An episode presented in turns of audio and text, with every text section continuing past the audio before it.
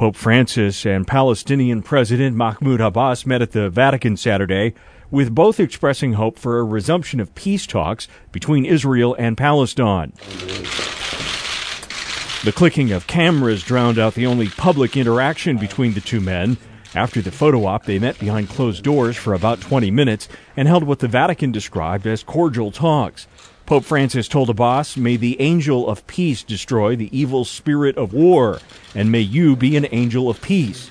The meeting comes three days after the Vatican officially recognized Palestine as a state following the finalization of a new treaty. That agreement says the Vatican switched its diplomatic allegiance from the Palestinian Liberation Organization to the state of Palestine. Israel criticized the move, saying it damages prospects for peace in the region. Abbas traveled to the Vatican to attend the canonization of four new saints by the Pope, two of whom are Palestinian nuns. The nuns who lived in Ottoman Palestine in the 19th century are to become the first Palestinian Arabs elevated to Catholic sainthood. The move is seen by some as a sign of hope for peace in the East. I'm Steve Grzanich on Rivet.